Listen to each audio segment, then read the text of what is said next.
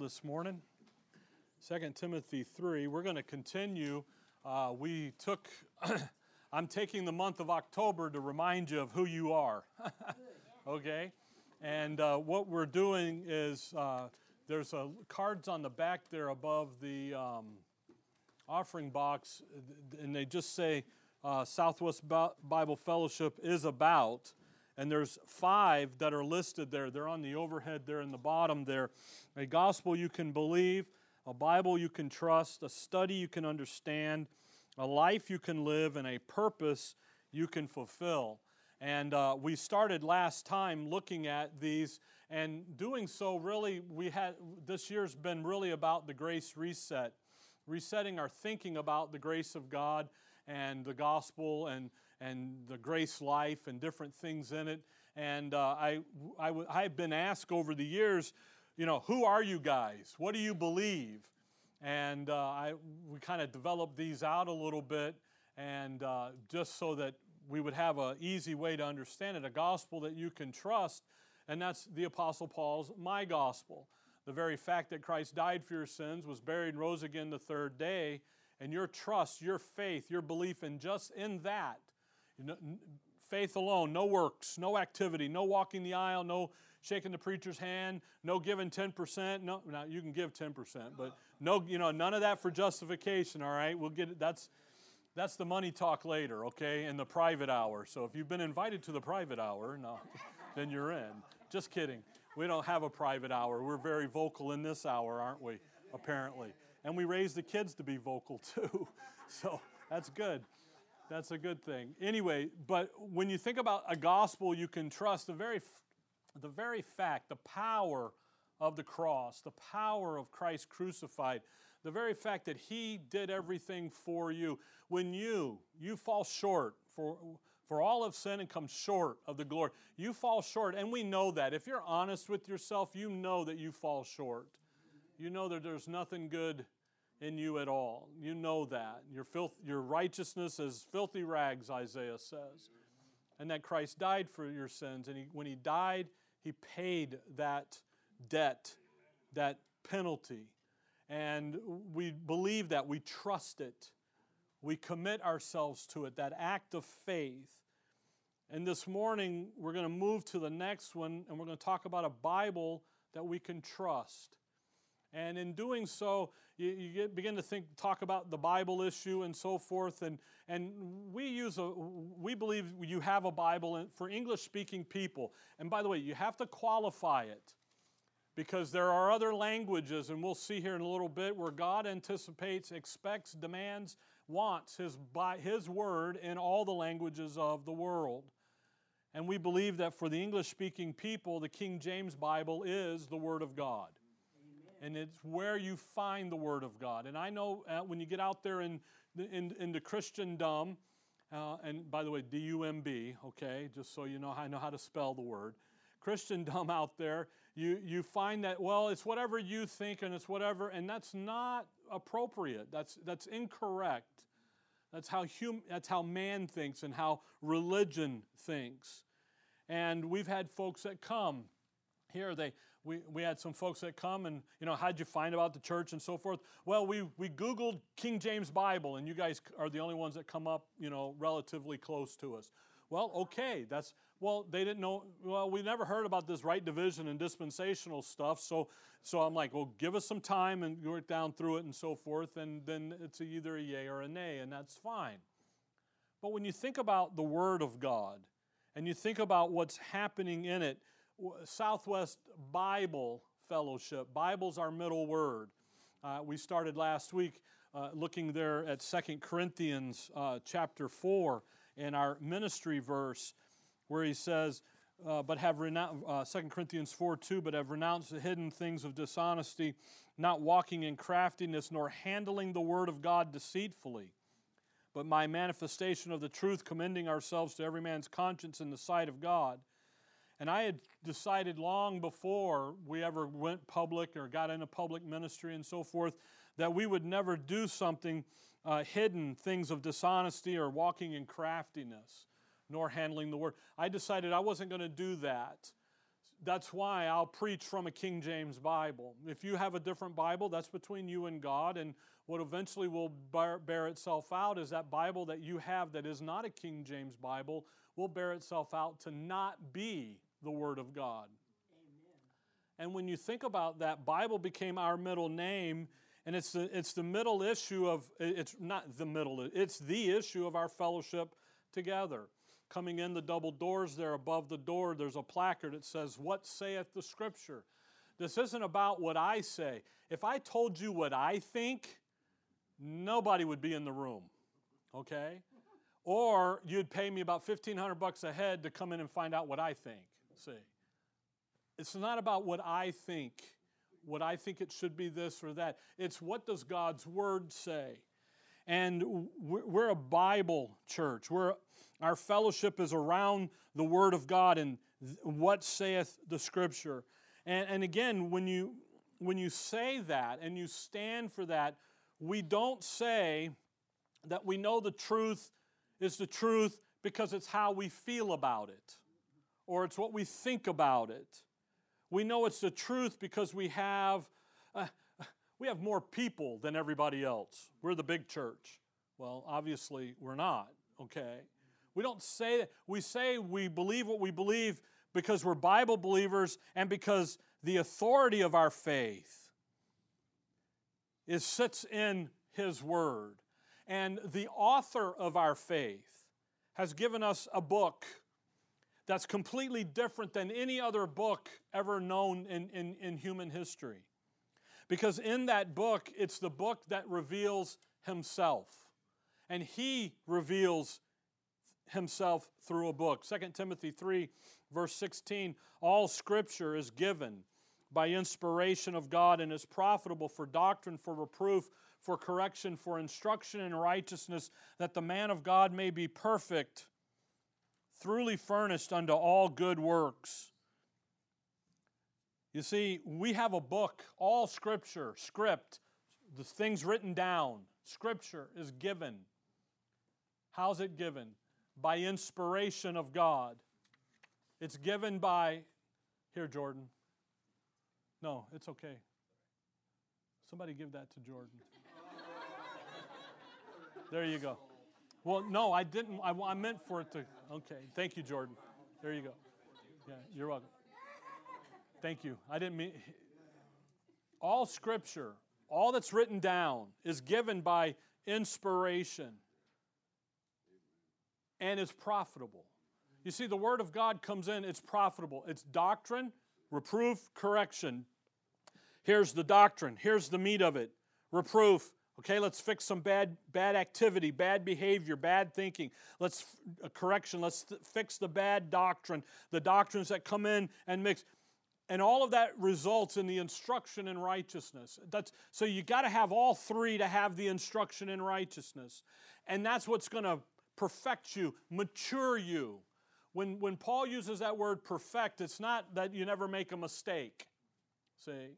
It's never that you're right or wrong all the t- you're right all the time. It's a maturing, it's a maturity issue. Because the question comes out is how do we know how do we know who we are? And how do we know, you know, all, th- again, that question of how do we know we're right and everybody else is wrong? See? That's the question.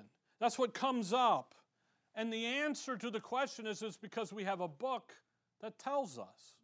Next week, we'll talk about a study we can understand. We have a study that comes in and says you take God's word and you're going to study it the way God had laid out to be studied. We have a book that's different than any other book on the earth, found on the earth. In chapter 4 of 2 Timothy, Paul says, uh, preach the word. See? Before you can preach the word, you know what you got to know you have? The word. You got to know you have it. So when you think about this issue, you have to know that you have, you possess the word of God in your language. Come back with me to Romans 10. And what begins to happen, you know, I said it last week, I'll say it again. The old saying out there is we don't need to defend the lion, we just need to let the lion out of its cage. Folks, you don't need to defend God's word. You just need to put it on the table. You just need to get it out there in the, in the, in the, in the, in the discourse of public information. In the, in the marketplace of ideas, it has been called. You see, if you get the word out there, you put the truth on the table, it'll take care of itself.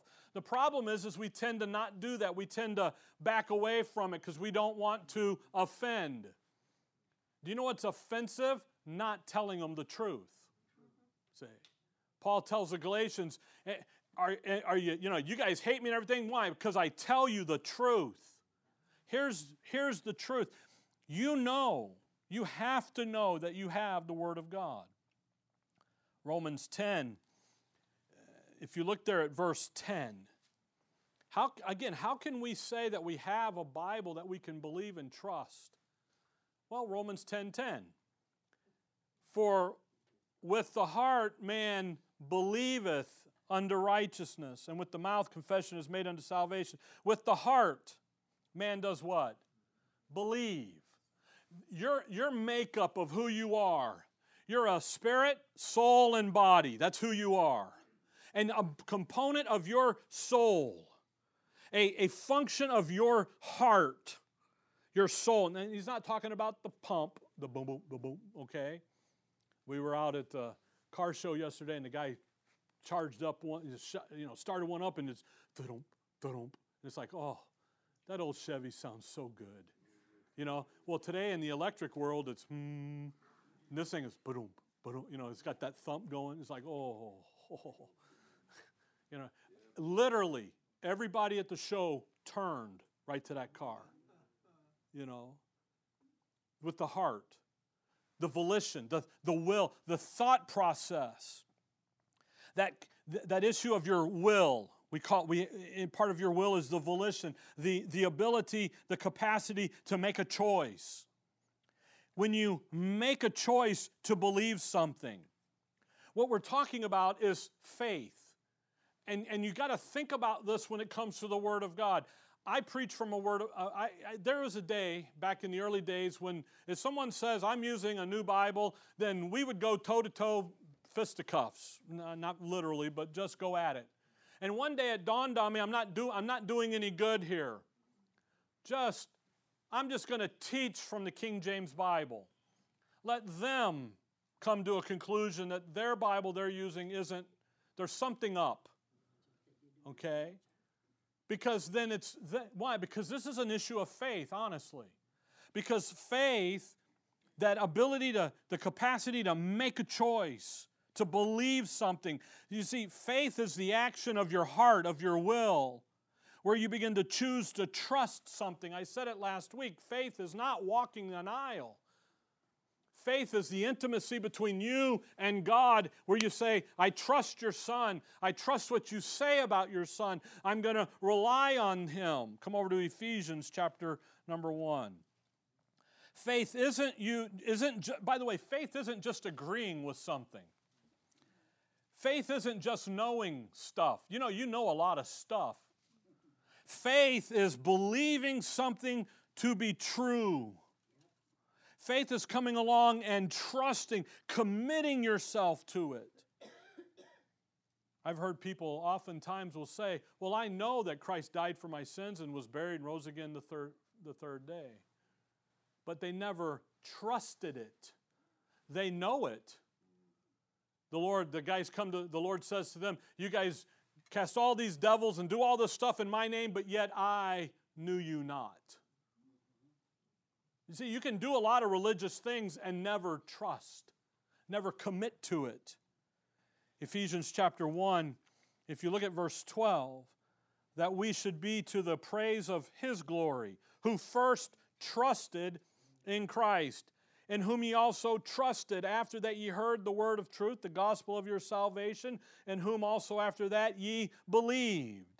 You were sealed with that Holy Spirit of promise. Notice trusted, trusted, and then believe. Trusted and believe, these two terms are, are, are synonyms, they're interchangeable to trust something, to rely on it. Uh, we use 2 Timothy 1. We looked at this last week.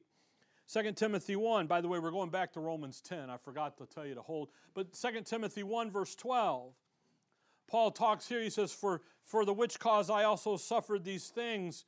The which cause there about being the apostle and the teacher of the Gentiles. For, nevertheless, I'm not ashamed, for I know whom I have believed, and am persuaded that he is able to keep that which I have committed unto him against that day, the day, the judgment seat of Christ, the end out there. You know what? I've committed, I believed, I trust. And when I believe, I've committed myself to trusting Him and trusting what He says to me. I'm relying on Him. Come back there to Romans 10. I'm relying, I'm, I, to, so to believe, to, to have faith, to trust, is to have the confidence that they're going to do what they said they're going to do. When the Lord Jesus Christ says, when you, when you trusted me, I gave you a new identity. I gave you a co identity with my son in my death, burial, and resurrection, so you have a newness of life. And then one day I'm going to come back, and when I come back, the dead in Christ shall rise, those which are alive and remain shall be caught up, and that's what's going to happen. And we sit there and go, No, it's not. Based upon what? Well, Dr. So and so said. But wait a minute, God's word said this is what he's going to do. There's going to be a lot of shocked people at the rapture, by the way. By the way, what gets you into the rapture? Calvary. That's it. That's why the, the, the verse says the will of God is that all men be saved and come to the knowledge of the truth. A lot of people going to get saved, going to be shocked. What? Well, I guess it was true. oh, woe is me. My bad. You know, they're not going to have time for that. Romans 10. You see, believing is more than just knowing. Believing is, I'm trusting, I'm committing, I'm relying on what you said. Romans chapter 10. A guy one time said, What would you say to the Lord if when you got to the gate to get into heaven and he said, Why would I let you into my heaven? What would you say? Well, well I don't know what you would say, but I would say, based upon your word, you said that if I trusted you, I'm in. And that's enough. Why? Because he, he's a God who cannot lie. Romans 10, verse 17. So then faith cometh by hearing, and hearing by the word of God. You see, when we trust Christ, when we come and we begin to trust His word, we're committing our safekeeping to Him. Faith comes by hearing, and hearing by what? The Word of God. So, where's faith? By the way, we all have faith. Faith isn't the issue, it's the object of your faith that is the issue. We all had faith that when you sat in those pews today, they will hold you up. That's a, just an ingrained faith, boom. Okay? But you really had faith that Pastor Rick didn't go saw off the legs because you didn't know, yea or nay. You see, faith comes by the word of God. Ha- hearing, you hear something, faith then is going to trust the th- trust something that someone has told you. I'm going to rely on this because the word of God tells me so. I'm trusting it. Come back to chapter 4 of Romans. Notice a great illustration of this. Chapter 4. I'm relying on, I'm trusting what someone has told me. So my faith is relying on who? Who told me this? The object is the issue. The object has to be valid. The object is the point. Romans 4, verse 20, talking about Abraham and Sarah. He's, he's, he's, verse 20, he, that's Abraham, staggered not at the promise of God through unbelief, but was strong in faith, giving glory to God and being fully persuaded that what he, God, had promised, he, God, was able to perform. Where was Abraham's faith? But what did God say to Abraham? You're going to have a son, you're going to have a seed. Now, he, there's a chuckle in there because I'm like, he's like, dude, I'm 100 years old. And Sarah, I mean, come on, really? There's a natural chuckle there. But he, Genesis 15, he believed God and his faith was counted unto him for righteousness. But notice verse 21. Well, verse 20, he staggered not at the promise of God. But verse 21, and being fully persuaded that what he had promised, Abraham's faith relied upon what God said, and that Abraham believed that God could do what he said he was going to do. So faith isn't it's a it's a it's it's not some little mystical thing. It's just simply believing what someone told you. And the object of our faith is what is the issue. That's the key. If you ever say, well, Pastor Rick said, well, first of all, I'm going to say I didn't say it, but okay, so that's the case. All right, but you're not relying on what I said. That's what, what does the scripture say? Let's rely there. Come back with me to 1 John 5. 1 John chapter 5. So in 1 John 5, look, if you will, here at verse 9. Just think about rely, faith. Faith cometh by hearing, and hearing by the Word of God. Faith, relying on what someone's telling you. If you've ever been in a job interview and they tell you we're going to pay you X amount of money per hour to get started, and then you get there and it's less. Well, you believed them in the interview. So then what do you do? Now you go argue it out with HR because it's not what they said. What were you believing them in the interview? You were believing what was said to you. See. 1 John 5, verse 9. If we receive the witness of men, the witness of God is greater. For this is the witness of God which he had testified of his Son. The witness of God, the record of God, is greater than the record of men. Verse 10 He that believeth on the Son of God hath the witness in himself. He that believeth not God hath made him a liar, because he believeth not the record that God gave of his Son. And this is the record that God hath given to us, eternal life, and this life is in his Son. You see, the record, I want, I want you to see there now, this is Israel's program in the future and so forth. But look at the record, the written record. If you come back to, to 1 Peter, uh, I'm sorry, 2 Peter chapter 2. 2 Peter chapter 2. You see, the issue here, the, they're believing the record of God. What's producing the faith here is what God said. Faith cometh by hearing, and hearing by the word of God, believing what God said. Look at 2 Peter 1, uh, verse 15. Peter says, for we have not followed cunning devised fables when we made known unto you the power and the coming of our Lord Jesus Christ, but were eyewitnesses of his majesty. That's Matthew 17. That's the Mount of the Transfiguration. Peter, James, and John are caught up, and you know what they see? They see the majesty of the Lord Jesus Christ. They see the Son sit as king. They see that. And Peter says, We told you about that. We weren't making it up. We weren't telling you fable stories. We were eyewitnesses of that account. But look at verse 19. We have also a more sure word of prophecy, whereunto ye do well that ye take heed.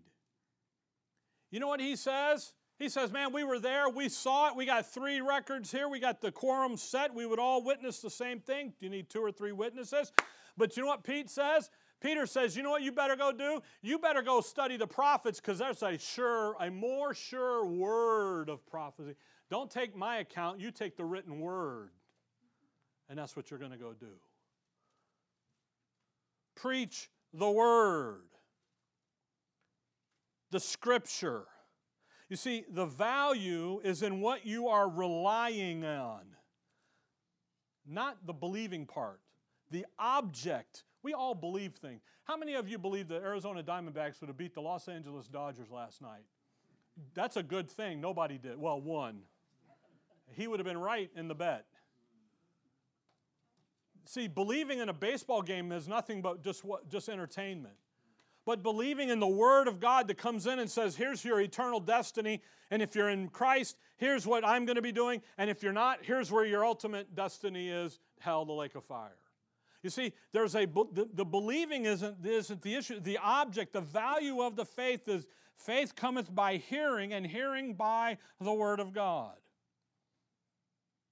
That's why Paul would say, preach the Word. Don't just preach an idea. By the way, that's what religion says out there. Christendom says about the Bible. It contains the message of God. It contains uh, the idea. No, it is the message of God. See? It's a completely different viewpoint on it. I don't know where you're at, but you need 2 Timothy 3. I know where I'm at, but I don't know where you're at. So 2 Timothy 3. So the faith cometh by hearing the you're going to believe what you hear. And what are we hearing? God's word. If I gave you some insider tip information and you go do it and it turns out to be wrong, say, well, Rick said, well, Rick's a liar, obviously, because it turned out wrong. But when you look in and you say, here, here's what God's word says, then that's what's going to be. 2 Timothy 3, verse 16 all scripture is given by inspiration of God. Scripture, to write, it's the written word, inspiration, inspiration. God takes His Spirit and then takes Him and puts his Spirit into words, writing them down on the page. Come back to Hebrews 4, verse we're all familiar with. Hebrews 4, verse 12, about the Word of God. Hebrews 4, verse 12. You see, inspiration, it's the, oh, God breathed. But what did He breathe? He breathed the words on the page. The Holy Spirit, the work product of the third member of the Godhead, is the written word. The Holy Spirit in Scripture always, always, always, doesn't matter where you're at, starts in Genesis 1, ends at the end of the book of the Revelation. He always works with the Word of God. He never works alone, He never works outside of the parameters of God's spoken word, written word. In Genesis 1, verse 2, the Spirit moves across the darkness there, the deep and in verse 3, and God said, Let there be. And the, the Spirit's moving, He's working, He's active in what? And God said. I know what John 1 says that Jesus Christ, the Word, He's the Creator, but God the Father's the Creator, and God the Holy Spirit's the Creator. They're all working, and they all have their own uh, uh, uh, areas of operation. Hebrews 4, verse 12.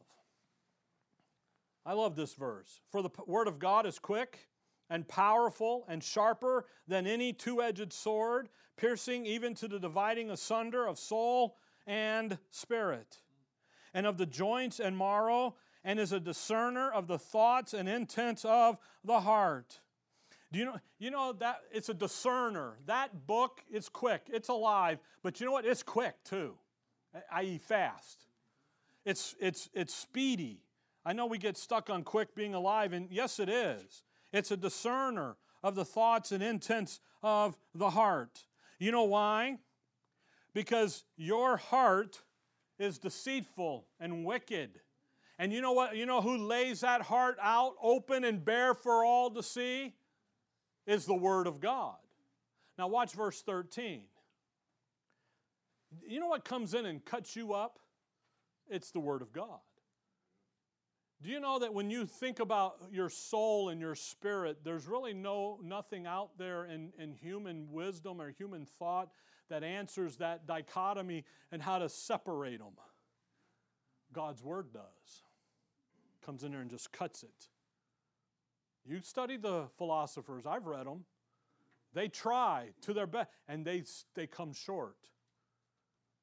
God's Word comes in there and just a discerner. I love that. The thoughts the intent. When you come to God's Word with the intention to deceive, you know what the God's Word's going to do? He's going to give you the verses to use to deceive people. But He's also going to give you the verses that destroy your deception. It's interesting. One of the greatest uh, fallacies out there in, in religion is that Mary only had one child, the Lord Jesus Christ. You know, Mary had other children. Okay, so you know what they do? They go in and they change children and brethren to cousins. But they miss the verse in Psalms that says, the children of my mother. Just hide, it's hidden back in Psalms. It, it's not hidden, it's sitting right there. But they're focused over here. You see,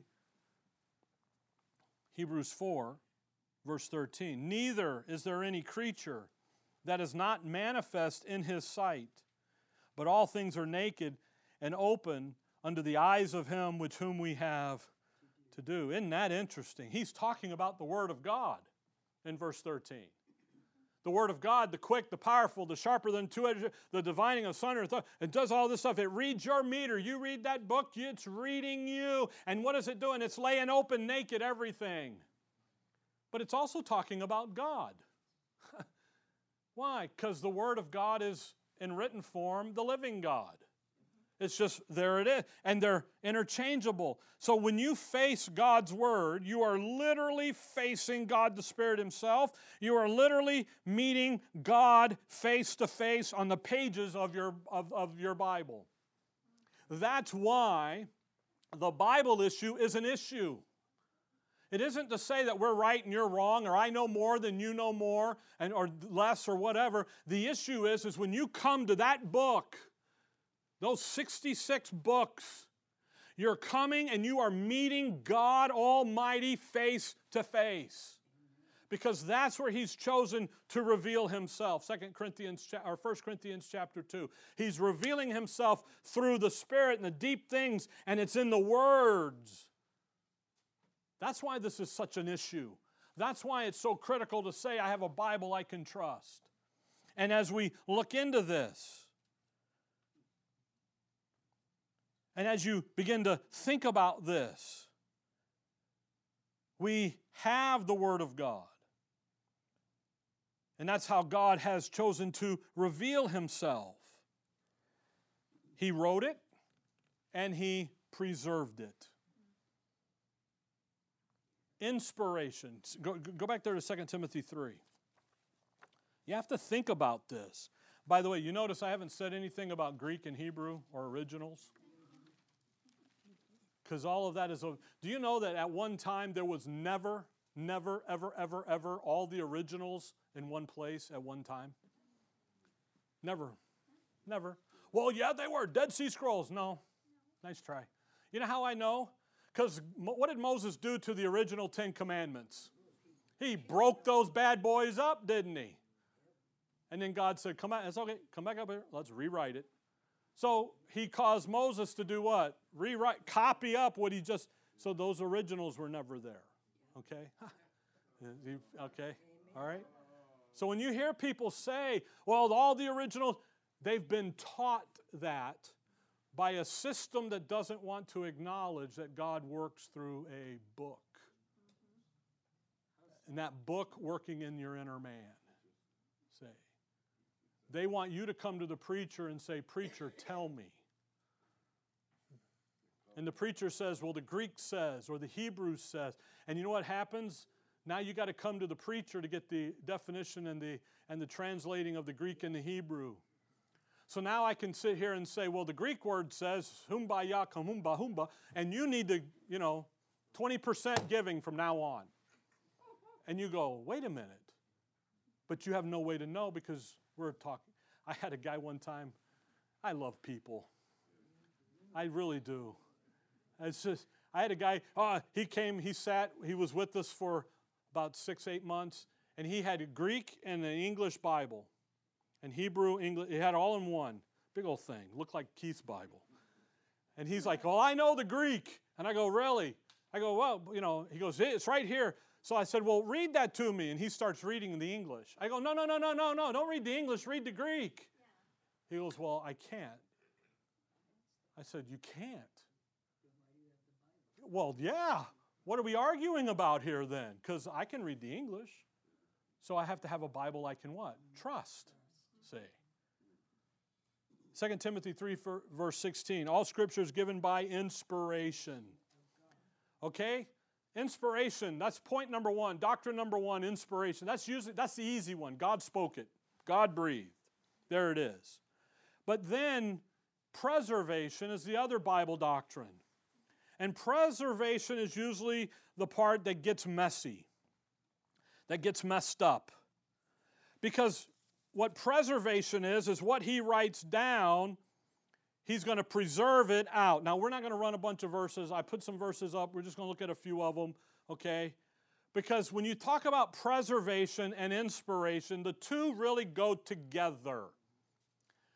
He speaks, God said, let there be. In Him speaking,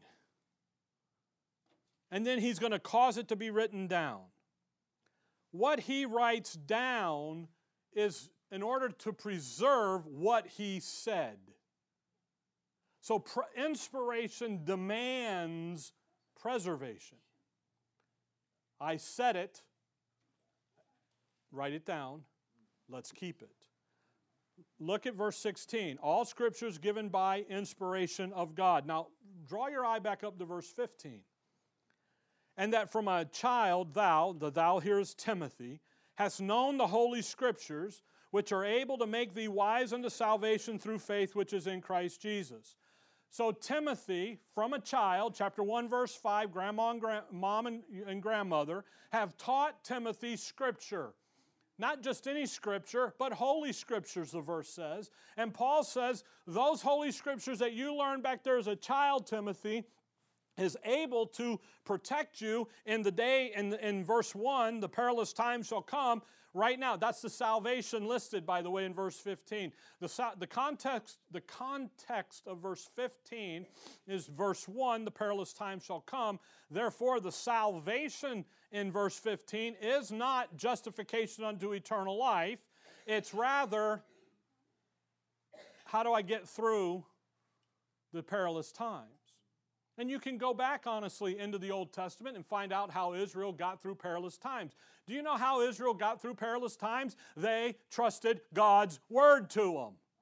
So, Timothy, you're going to trust God's word to you. All scripture is given by inspiration. Do you see how hard that was?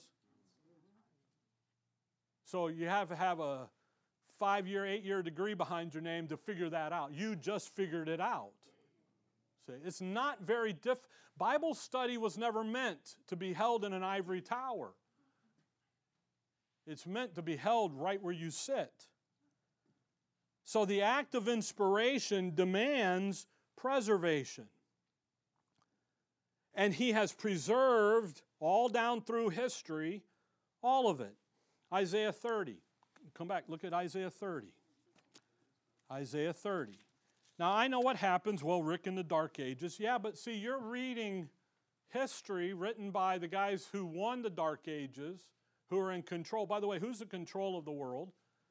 Satan, Prince of Power of the Air. So, who's writing history? The Prince of Power of the Air. What's he want you to know all about?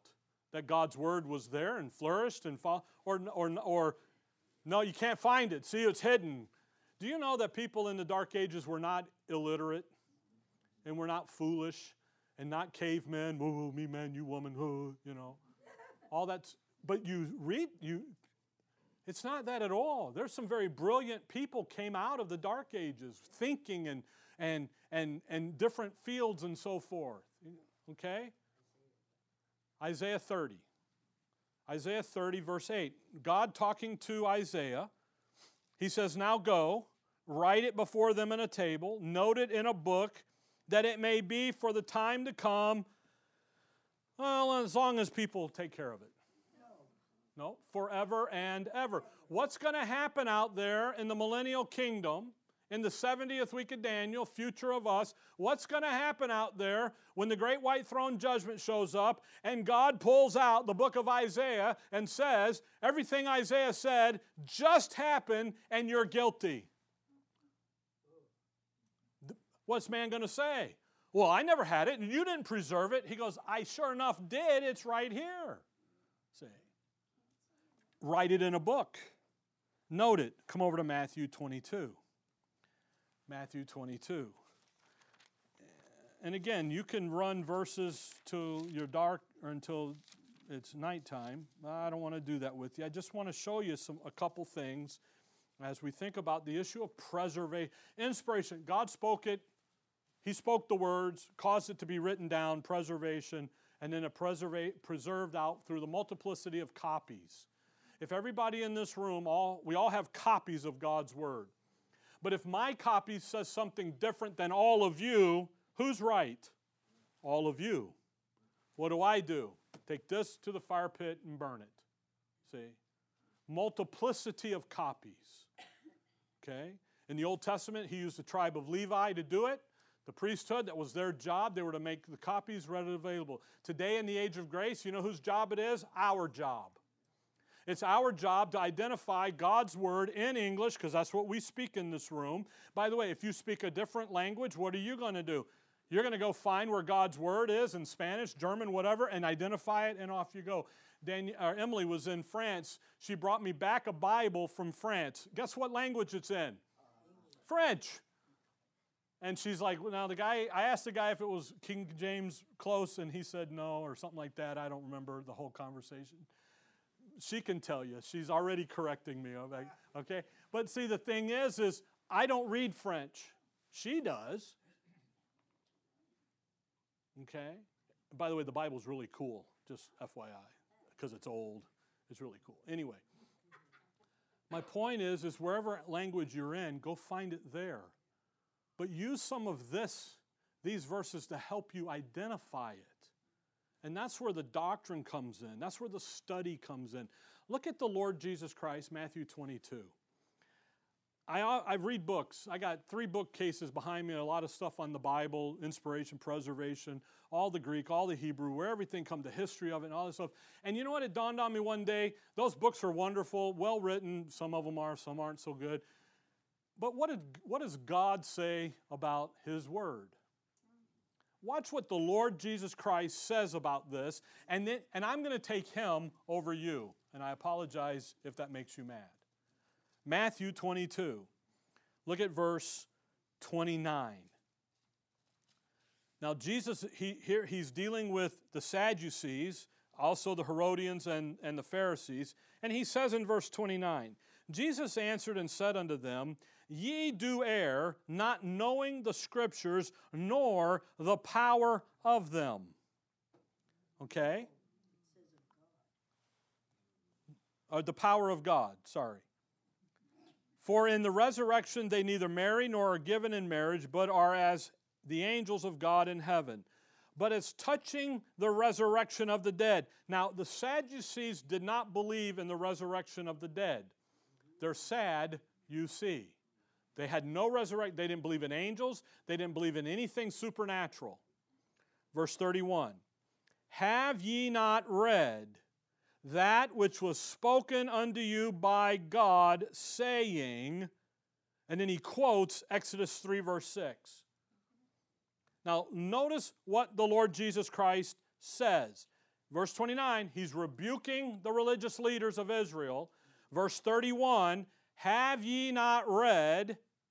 So, what would they need to have to read? A copy of Exodus 3. That which was spoken, there's inspiration, unto you by God, saying, I am the God of Abraham and Isaac and Jacob, and so on. Okay?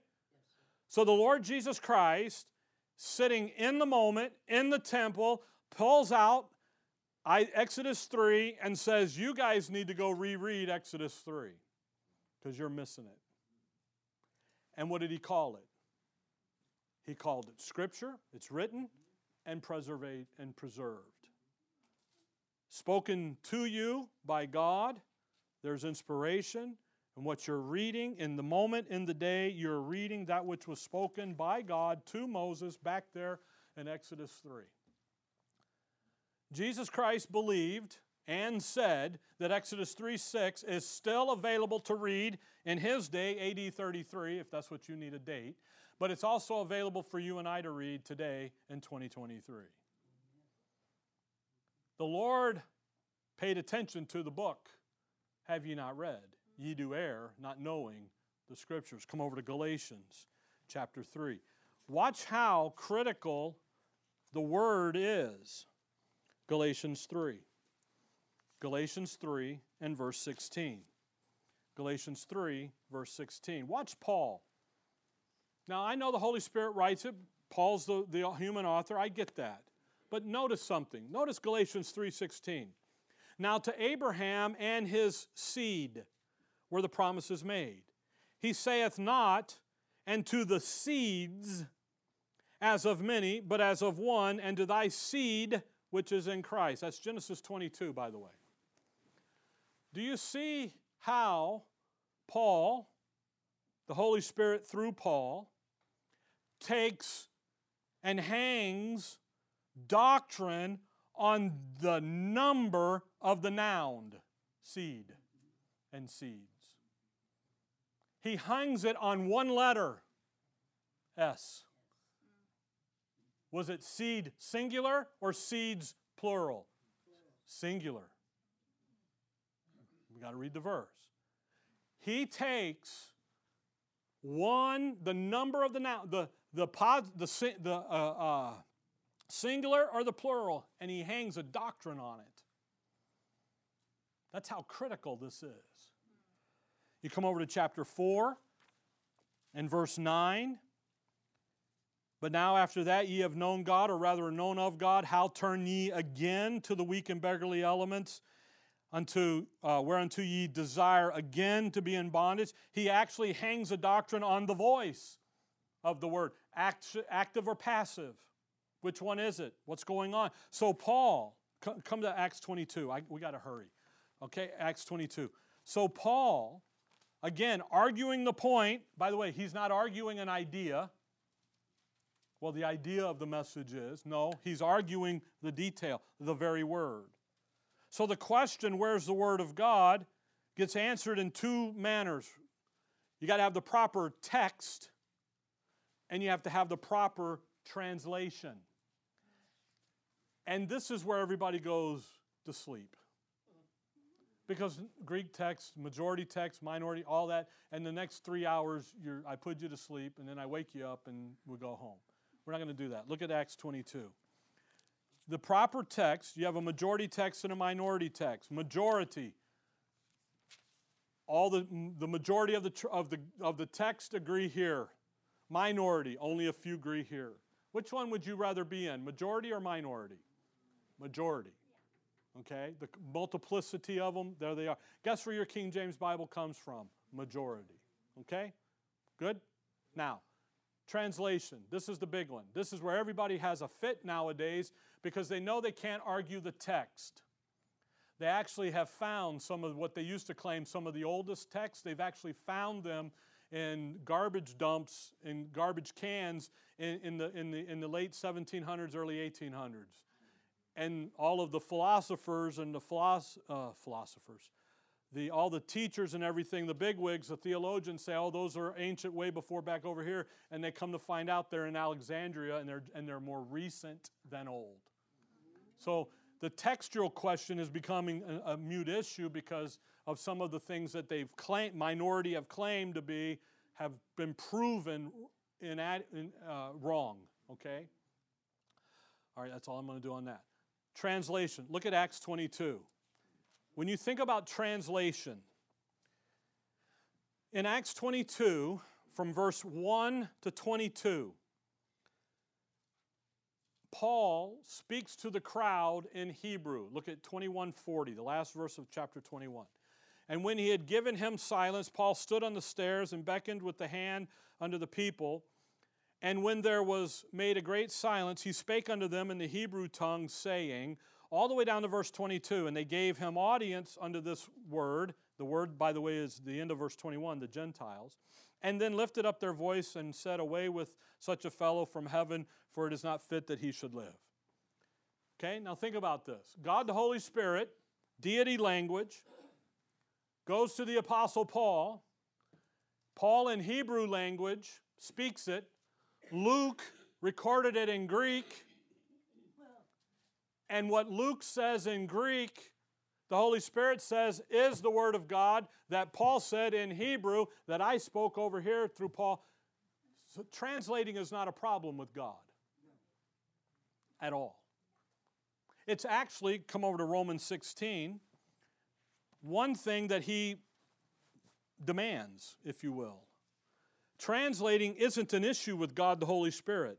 By the way, we didn't look at it because of time. Acts chapter 2, when they speak in tongues and they all hear the, lang- the, the message in their language, one message spoken translated into all the known languages of the day without a problem. See? So translating is not a problem. Romans 16 26, he says, But now it's made manifest and by the scriptures of the prophets according to the commandment of the everlasting God. See that commandment of the everlasting God? Made known to all nations for the obedience of faith. If, if the commandment of God is that the faith, the message, the doctrine be known to all nations, what is that going to entail? Some translating because not everybody speaks English. Sorry. So, if you're going to go into the translating business, you got to start with the proper text and move that into a language. And by the way, if you know anyone who tries to translate, tries to move English into Spanish or move English into whatever, there's a difficulty in that because uh, they don't all line up the same. See but you do that. Come over to Mark 1. Just a couple verses, and then we'll be done. When you're looking at the translations and you're looking at the text, Paul in 2 Corinthians said, We're not many that do corrupt the word of God. 2 Corinthians 2.17. Okay, you know who the first one to corrupt the word of God is, right? Satan. Yea, hath God said, Genesis chapter 3. By the way, Eve didn't help him, didn't do any favors. She messed it up too. okay? Mark chapter 1, verse 1, the beginning of the gospel of Jesus Christ, the Son of God. As it is written in the prophets, Behold, I send my messenger before thy face, and which shall prepare thy way before thee. The voice of one crying in the wilderness, Prepare ye the way of the Lord, make his path straight. All right? So, verse 2 is Malachi 3, verse 1. Verse 3 is Isaiah 40, verse 3. Do you know what the new Bibles say in verse 2? As it is written in Isaiah, and then quotes Malachi 3 and Isaiah 40. That's a textual problem, not a translation problem, a textual. Because the text that the new Bibles, i.e., even the New King James Bible, by the way, uses matches the minority side, and you know what they say? They say Isaiah. So you've got a problem then, don't you? Because either Isaiah, Mark is wrong by saying Isaiah, and then Isaiah is not complete because it doesn't have Malachi 3:1 in it. Nowhere. What's the better text? Majority, yours, exact. The prophet said. You see, you can take that verse right there and check Bibles mm-hmm. in English. You don't need to have a Greek degree or a Hebrew degree. You just go in, and when they say prophets, do you know it's from the right text? And if it says uh, Isaiah, you know it's the wrong text. Look over, look, look over with me at Matthew 1. Matthew 1, verse 25. Matthew 1 25. And knew her not till she had brought forth her firstborn son, and he called his name Jesus. Do you see the firstborn? Most of the new Bibles pull that firstborn out. But they got in trouble because people are like, well, we know better. We know it's our firstborn. So you know what they put in? Newborn. That's a textual problem. See. By the way, is the Lord Jesus her firstborn? Yes. Is it a newborn? No. A newborn would indicate what? That she had other children before. And now we have a problem. Luke chapter 2. Luke chapter 2. I'm picking these for a reason, and I'll get to it in just a second, and then we'll get out of here because time's up. Luke 2. Look at Luke 2 21. And when eight days were accomplished for the circumcising of the child, his name was called Jesus. which was so named of the angel before he was conceived in the womb. And when the days of her purification, according to the law of Moses, were accomplished, they brought him to Jerusalem to prepare to present him to the Lord. Do you see the days of her purification? All of the new Bibles say their purification. What would that indicate? That the Lord Jesus Christ needed to be what? Purified. Yep. But isn't he already the pure Son of God? So you got an attack happening. Come down to verse uh, 33. Verse 33. And Joseph and his mother marveled at these things which were spoken of him. What do they all do? Now they call Joseph his father, for his father and mother. See, we got issues. You go to Colossians 1, and what do you got? You got the redemption through his blood. You got blood gone. You go to Matthew 5, uh, come to Hebrews 10. You got Matthew 5, where they take without a cause, you're angry without a cause, out. And then in Mark 5, or I'm sorry, in Mark 3, when he's got righteous indignation against the, what they're doing there, it's without a cause. So if you take without a cause out of Matthew 5, then in Mark 3, you just condemn the Lord Jesus Christ to hell. It's serious. Romans 10. By the way, 1 John 5, verse 7, the greatest verse on the deity of the Lord Jesus Christ and on the triune Godhead, is gone, completely omitted and wiped away. Hebrews 10, verse 7. Hebrews 10, verse 7. I challenge you with this verse. Then said I, Lo, I come. In the volume of the book it is written of me to do thy will, O God. You take that verse, by the way, that verse is a quote out of Psalms 40 and you go in and you begin to look at all the verses that promote the Lord Jesus Christ in his birth and his life and his deity and as our Savior, and then you go compare those with the new Bibles, New King James included, and you know what they do? They detract, destroy, tear down the Lord. The only Bible in English today that promotes the Lord, protects the Lord, promotes Him, propagates, the whole bit is your King James Bible. Period. If you don't believe me, I got the books, I got the Bibles. We can sit down and I can show them to you because I sat for three years and did this. When I got challenged, that the only reason I use a King James Bible is because my daddy did and told me to. If you know who my dad is, you know you understand that. Now, come back to 1 Thessalonians chapter 2.